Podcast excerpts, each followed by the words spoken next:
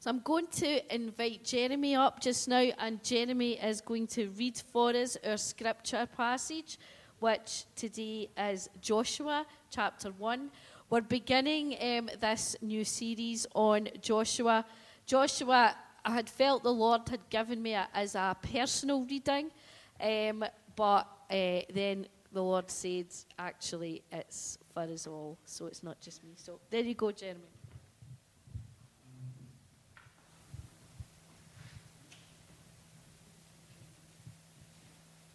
So, what we will do is I will read up to verse 16 and then the last couple of verses, which is the people of Israel responding to Joshua. I'm going to get you, I'm going to ask you all to read this out from, uh, from this. So, first chapter of the, letter, of the book of Joshua. After the death of Moses, the servant of the Lord, the Lord said to Joshua, son of Nun, Moses' assistant, Moses, my servant, is dead. Now then, you and all these people get ready to cross the river Jordan into the land I am about to give them, to the Israelites. I will give you every place where you set your foot, as I promised Moses. Your territory will extend from the desert to Lebanon and from the great river, the Euphrates, all the Hittite country, to the great sea in the west, the Mediterranean. No one will be able to stand against you all the days of your life.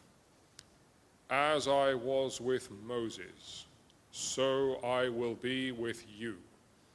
I will never leave you nor forsake you. Be strong and courageous, because you will lead these people to inherit the land I swore to their ancestors to give them. Be strong and very courageous. Be careful to obey all the law my servant Moses gave you. Do not turn from it to the right or to the left, that you may be successful wherever you go.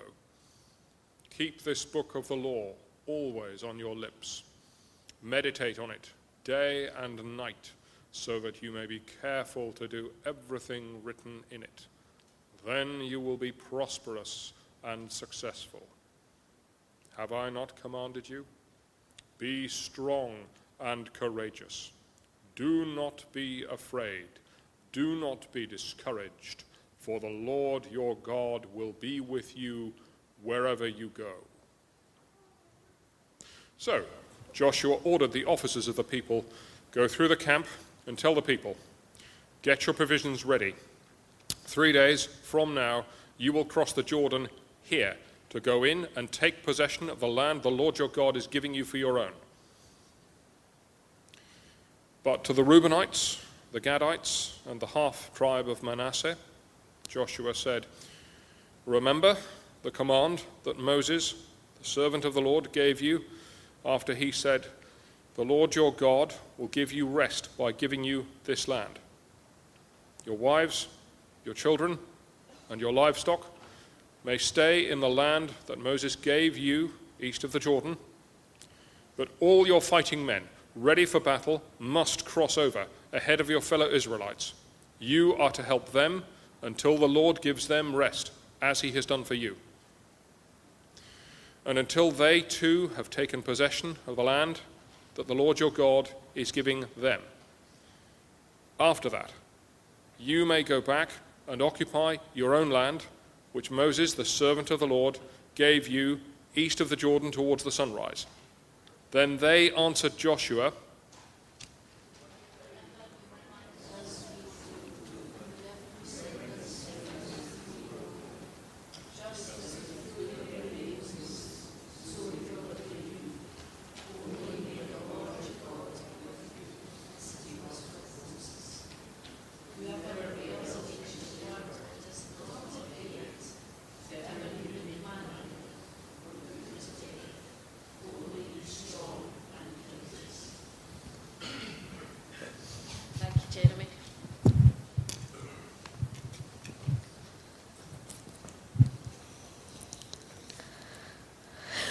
So, has God ever promised you something that you would love to happen, but you think is probably only a pipe dream?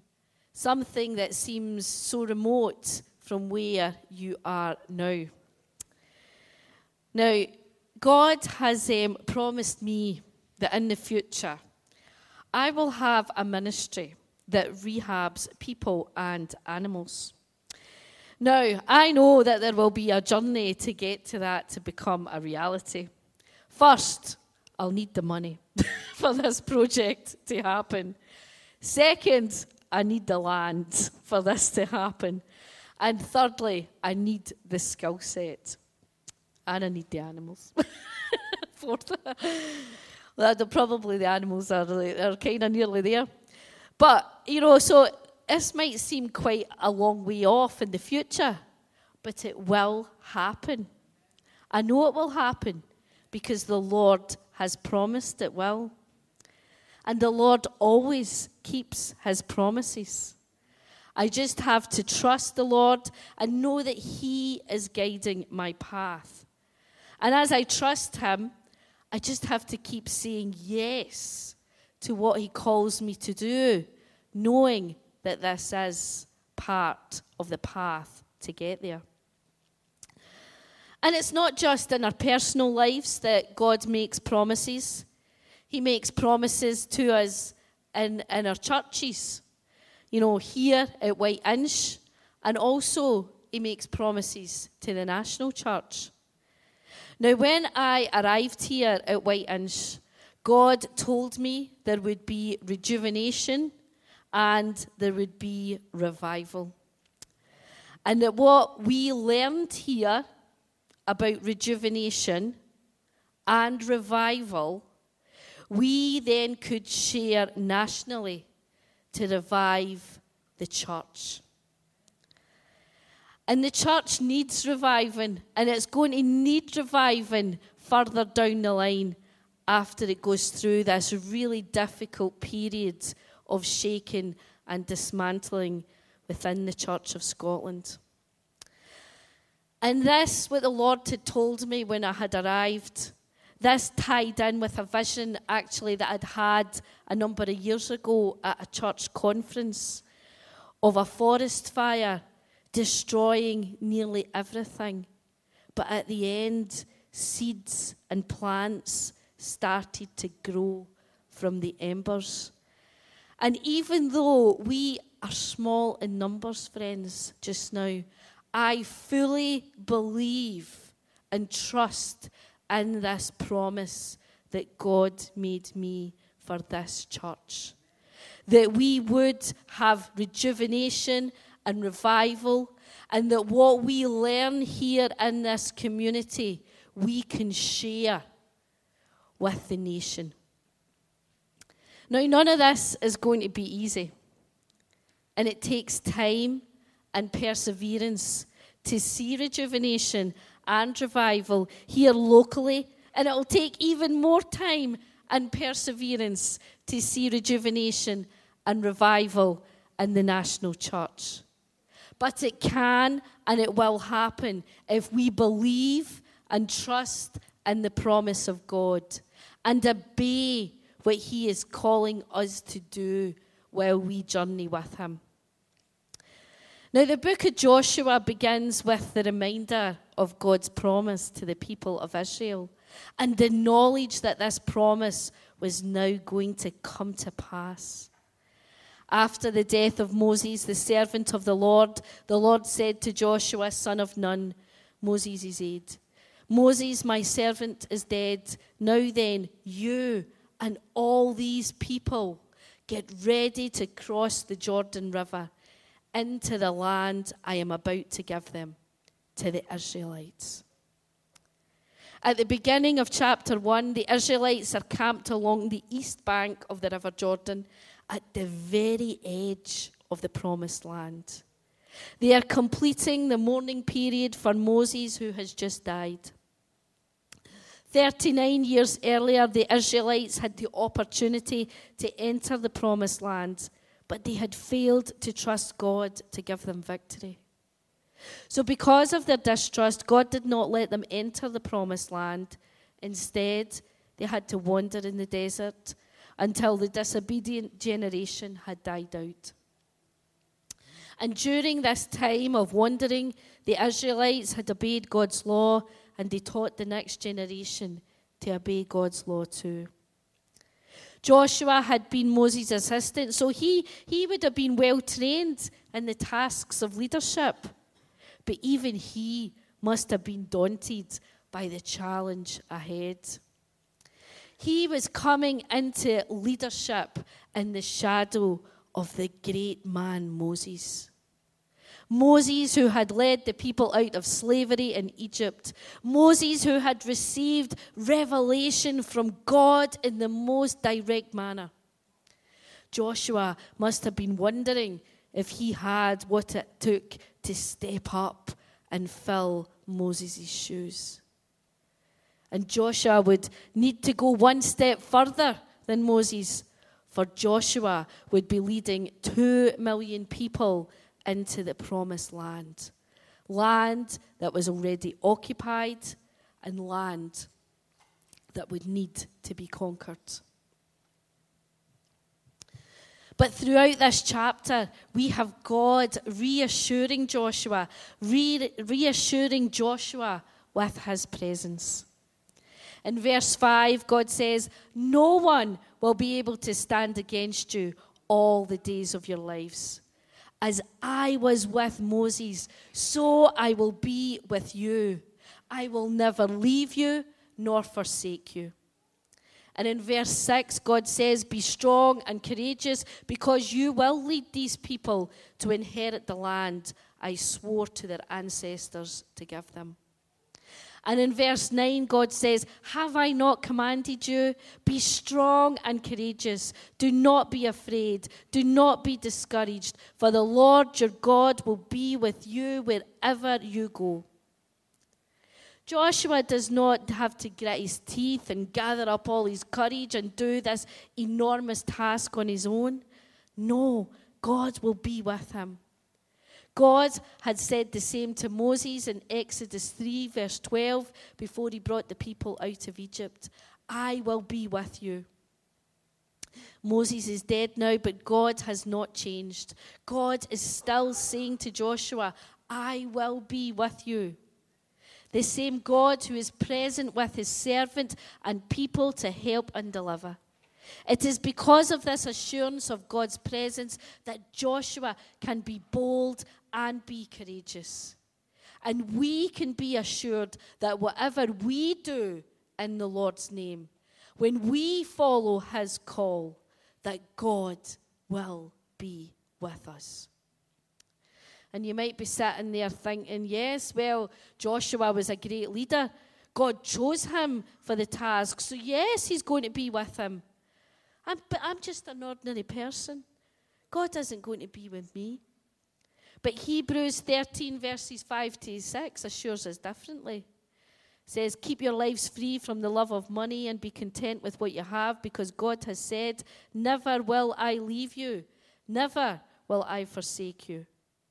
So we say with confidence, The Lord is my helper. I will not be afraid. What can mere mortals do to me? And at the end of Matthew's gospel, Jesus said to the disciples, and does, Surely I am with you always, to the very end of the age. The promise of God's abiding presence in Joshua 1 is also for you. In all of our changing circumstances, God says to us, I will be with you and to keep his focus on God, to keep his strength and courage, Joshua is encouraged to read God's word and to obey it, to meditate on God's word day and night. So he won't be deviated by what others are saying to him. And let's be assured of that. There will be lots of voices, many voices with opinions, who will be questioning his leadership questioning the tactics of the conquest of the land, questioning how he's doing things. But Joshua has to keep his focus firmly on what God is telling him to do and to obey. And this is a great lesson for us. Now, on a personal note, I admit, after reflection, that I didn't obey what God was saying to me when He first told me about the community meals. These community meals that we did before Christmas. Now, God had planted it on my heart once a month from February. But partnering, partnering with others, you know, you get influenced by their voices. And so it was decided once a week from November. And you think, ah, okay, what's the harm? You know, ah, that seems perfectly reasonable. People need this, yeah, so let's do it. But it wasn't the right time, and it wasn't what God wanted. You know, yes, people came along, but not as many as we were expecting. And on reflection, we tried to rush what God was calling us to do. The work that God wants to happen in this community needs space to breathe, to embed, and is for the longer term, not the short term. And it was only when I reflected that I realized that I did not fully do what God had said because I had listened to others. And the lesson? Well, in future, I will not be deviated from the, what the Lord's saying. And it doesn't matter who uh, it's, I'm coming up against. You know, others can do what they want to do. But if it's not from what the Lord says, I will not be partnering with it. And so we see in this chapter, we see God preparing Joshua for the task ahead. He's been told to be bold and courageous, but to be assured that God is with him, God is with them all.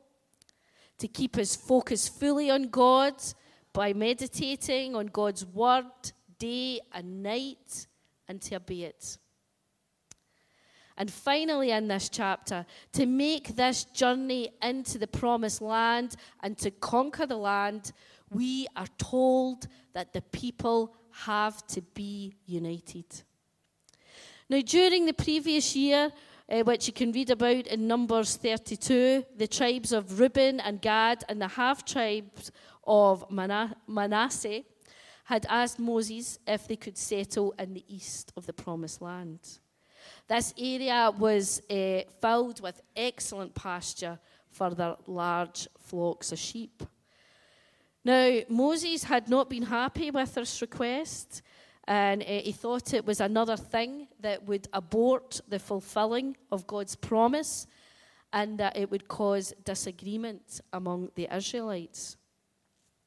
But in Numbers 32, verses 20 uh, and uh, verses 26 to 27, it says, The Gadites and the Reubenites said to Moses, We, your servants, will do as our Lord commands.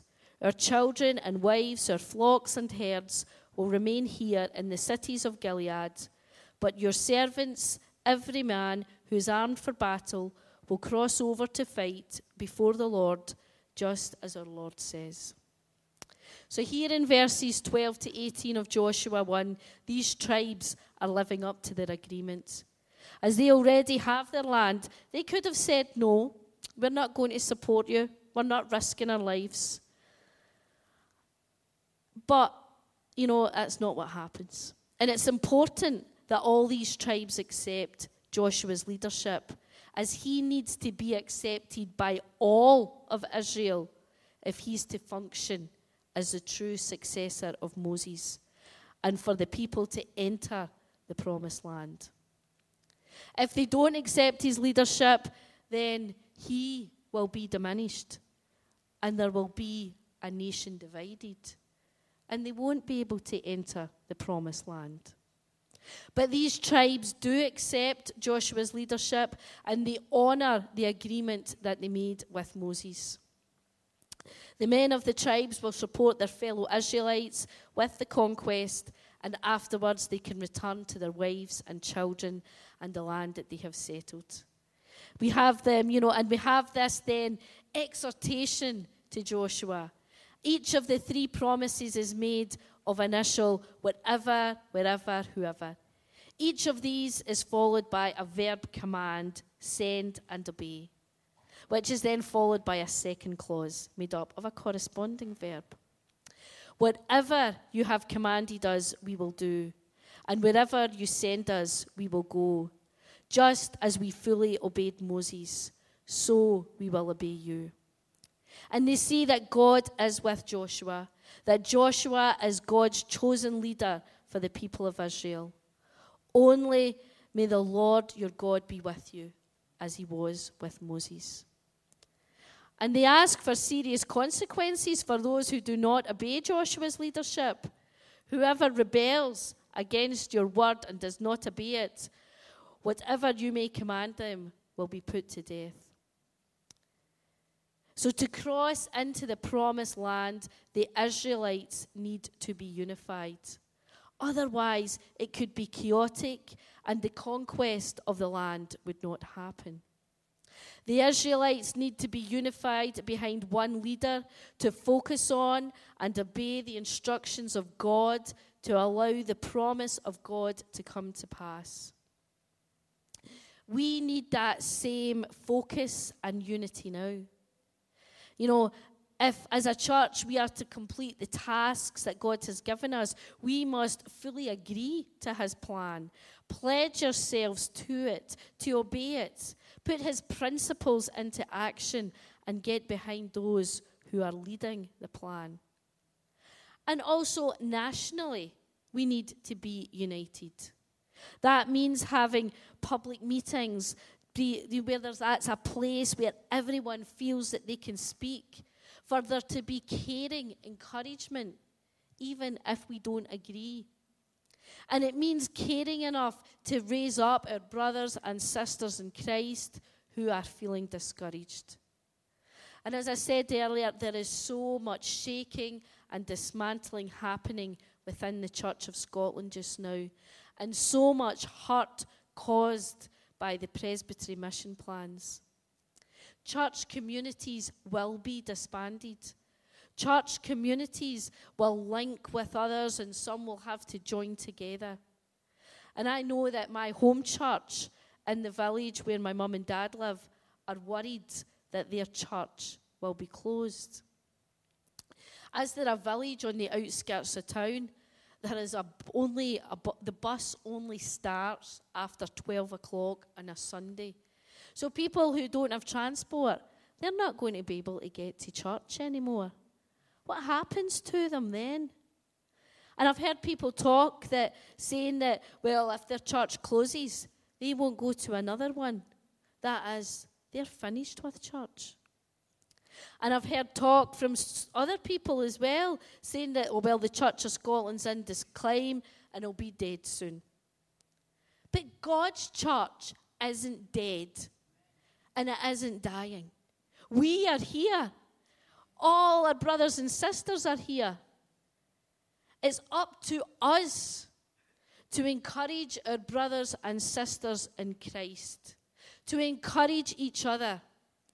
I've always said that you don't need a hundred people in your congregation to make things happen. You don't even need 50. If you have a handful of people who are on fire for the Lord, the Lord can make great things happen. The Lord can make miracles. Now, the last time I spoke with people from my home church, I encouraged them to make sure that they had a presence in the village. That even if they don't have a church building further down the line, that they had options they could hire the community centre or the school. You know, they can still be a church. And I pray that Whiteinch meeting here in the community centre can be a model for other churches around the country who can be a church without a building. So, friends, when you have the opportunity, Please share what we're doing here at Whiteinch with others. You never know where it'll lead. You never know who it's going to encourage. Now, this Friday, I got an email inviting me to become part of a presbytery committee. Now, like, I'm not a fan of presbytery, not at all. And this committee, if I was to be involved, it would actually be a tough gig. And uh, if, in all honesty, I don't want to do it. you know, I'd prefer an easy life. But I've been told that I have the skill set. And I did ask a few other people. I said, Oh, have you been invited to join it? You know, thinking, well, if others have, then I don't need to bother. But no, they haven't. now, I've always been a bit anti establishment. I like being on the outside, I like being a rebel. But actually, I'm feeling God prod me. God's saying, It's not the time for this, Laura. I feel God saying to me, time to put your money where your mouth is. You have all these opinions on what church is. You've got these opinions on what church should be. Then step up. You have all these thoughts about the presbytery mission plan and the direction of the Church of Scotland.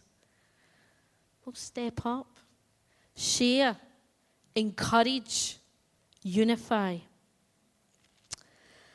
And as I've been praying on it, I've been thinking of God's promises to me, to our church here at Whiteinch, and to the national church.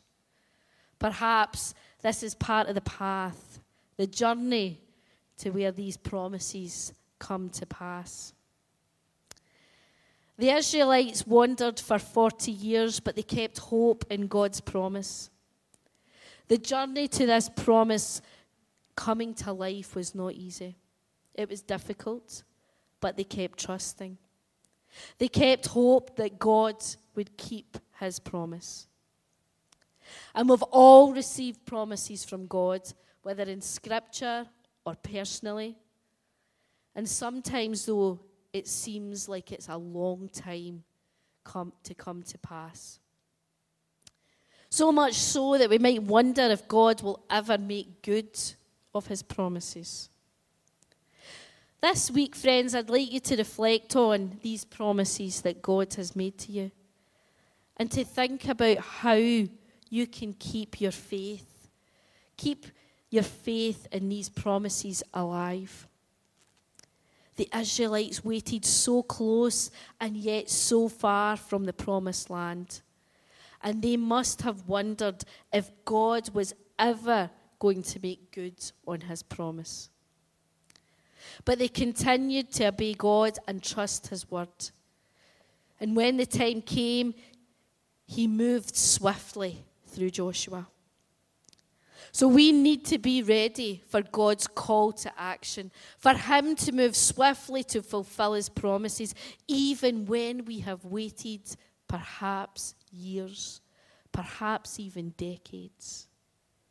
And when we're called to action, we have to do so with courage and boldness in the knowledge that the, the Lord our God is with us. And to keep our focus fully on Him by meditating on His Word day and night and being unified